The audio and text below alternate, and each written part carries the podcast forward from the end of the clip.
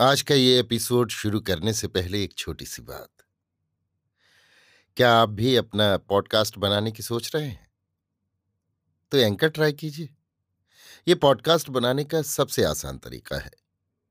Number एक, ये free है।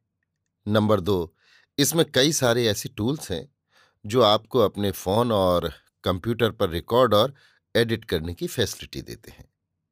नंबर तीन आप अपने पॉडकास्ट को डिस्ट्रीब्यूट भी कर सकते हैं, जिससे इसे स्पॉटिफाई और दूसरे प्लेटफॉर्म पर सुना जा सके।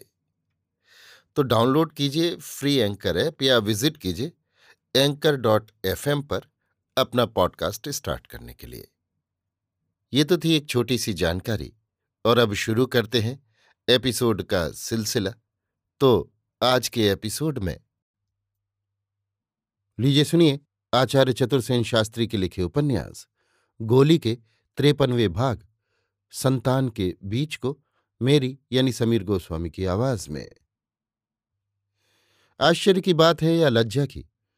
ये आप ही बताइए कि माँ को अपने जो बच्चों के नाम ही नहीं मालूम थे और वो उनसे नाम पूछने में लजा रही थी। पर लाज, शर्म, अब मैं कहाँ कहाँ किस किस से करूँ? फिर अपनी ही संतान से। मेरी बड़ी लड़की जैसे समूचे हीरे के टुकड़े से काटकर बनाई गई थी। वो पंद्रह बरस की थी। यौवन उसके अंग से फूटा पड़ता था। स्वास्थ्य और सौंदर्य का वो मिश्रण कैसा मनोरम था। भला ये बात मैं माँ होकर आपको क्या बताऊँ? मेरी आँखों में राई नौन। उसकी बड़ी बड़ी झुकी हुई पलकों के भीतर फुल्लार बिंद सी आँखों की ओर प्यासी चितवन से देर तक मैं देखती रही ठगी सी। फिर मैंने धीरे से कहा, तुम्हारा नाम क्या है बेटी? उसने लजाते हुए कहा, सुषमा। अरे, गोली की लड़की का नाम सुषमा? कुछ ठहर कर मैंने पूछा, क्या पढ़ती हो? इंटर के फाइनल में बैठी हूँ। मैं सोचने लगी, ये भला मुझ पतिता की पुत्री हो सकती है? ये तो किसी बड़े घर की बेटी है। मैंने फीकी मुस्कान होठों में भरकर कहा, जानती हो बेटी मैं कौन हूँ? आप हमारी माँ हैं। नहीं बेटी, मैं तुम्हारी माँ की दासी हूँ, तुम्हारी भी दासी। तुम्हारी माँ मेरी जैसी गंदी बुढ़िया थोड़ी ही है। वो तो रानी थी बेटी।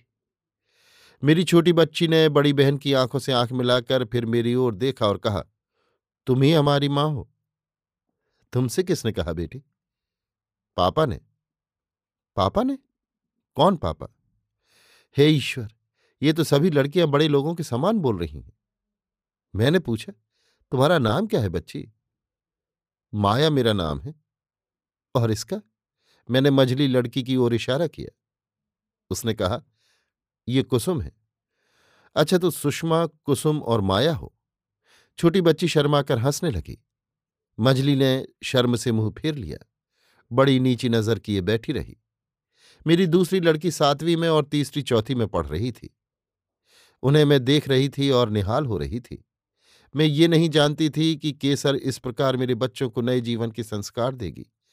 जबकि वो एक गोली, जन्मजात गोली थी और जिसने मेरे गोली जीवन का अपने हाथों श्री गणेश किया था।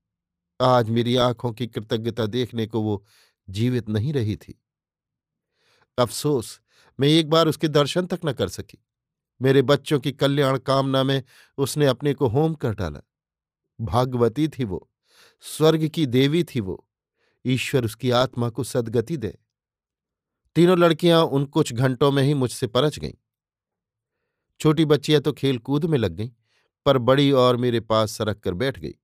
उसने धीरे धीरे मुझे बताया कि उसके कारण केसर पर कितना गजब ढाया गया, पर केसर ने किसी भी हालत में मेरी बच्ची को रंगमहल में भेजना स्वीकार नहीं किया। उसने स्वयं भी रंगमहल छोड़ दिया। राजा ने बड़ी बड़ी कस्में खाई कि वो मेरी लड़की को राजकुमारी की भांति रंगमहल में रखेगा, बेटी ही समझेगा, बड़े घर ब्याह करेगा, पर केसर तनिक भी नहीं पतियाई उसे उस दुरात्मा खवास की दुरभिसंधि का पता लग गया था। मेरी बेटी ने बताया कि उसकी प्रधान अध्यापिका मिसेस टंडन ने भी कितने हौसले और मुस्तैदी से उसकी रक्षा की। केसर ने मिसेस टंडन को सारी हकीकत बता दी थी और उन्होंने उसे हॉस्टल में दाखिल कर लिया था। सुरक्षा के विचार से केसर को यही ठीक प्रतीत हुआ। पति उन दिनों जेल में ठूसे हुए थे। फिर वो बेचारी सहारा किसका लेती? वासुदेव महाराज अवश्य उसकी पीठ पर थे। पर वह बूढ़े और अशक्त हो चले थे। उन्हें केसर ज़्यादा तंग करना नहीं चाहती थी। अतः उस पापपुरी में, हॉस्टल में रहकर मेरी बेटी प्रतिष्ठा के साथ ज्ञानार्जन करने लगी। अब तो वो अपने हृदय में ज्ञानदीप जला चुकी थी।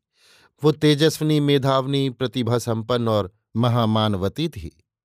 उसे देखकर तो जैसे मैं गंगा में स्नान कर पवित्र हो गई थी। बारंबार मैं उसे छाती से लगाकर चूमती और फिर भी तृप्त नहीं होती थी। छोटी लड़की बड़ी चंचल थी।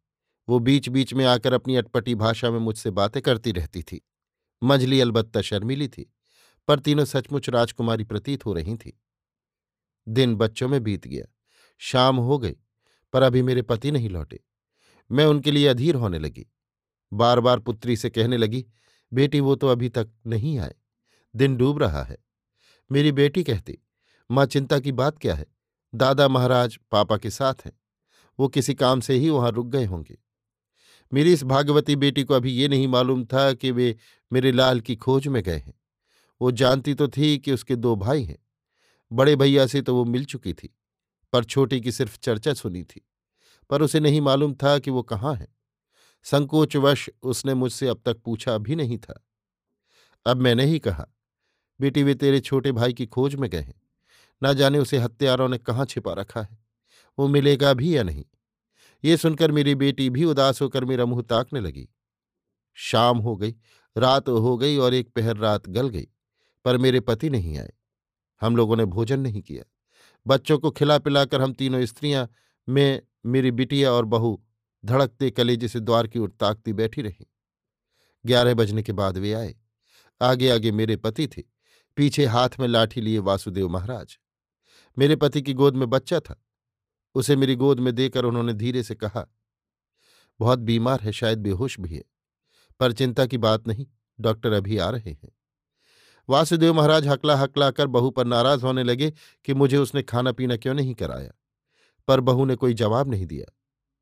थोड़ी देर में ही डॉक्टर आ गए। वासुदेव महाराज के मित्र और डॉक्टर रॉबर्ट के सहयोगी थे। मुझे नाम से जानते थे।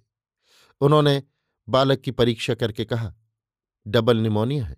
पर चिंता मत करो, समुचित चिकित्सा से ठीक हो जाएगा। उन्होंने सुइयाँ लगाई तथा रात भर तीन तीन घंटे पर सुइयाँ लगाने के लिए अपने असिस्टेंट को वहीं नियुक्त कर गए। खा पी कर सब निपटे। दो दो कौर हमने भी पेट में डाले। सब सो गए, केवल हम तीन नहीं सोए।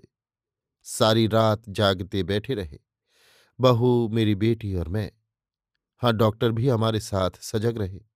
वो ठीक समय पर सुई देते रहे। हम बच्चे को घेर कर चुपचाप बैठे, उसके मुरझाए पीले और मूर्छित मुँह की ओर ताकते तथा भगवान के दरबार में मन ही मन उसके प्राणों की भिक्षा मांगते रहे। अभी आप सुन रहे थे आचार्य चतुर्सेन शास्त्री के लिखे उपन्यास, गोली के त्रेपनवे भाग, संतान के बीच को, मेरी यानी समीर गोस्वामी की आवाज़ में।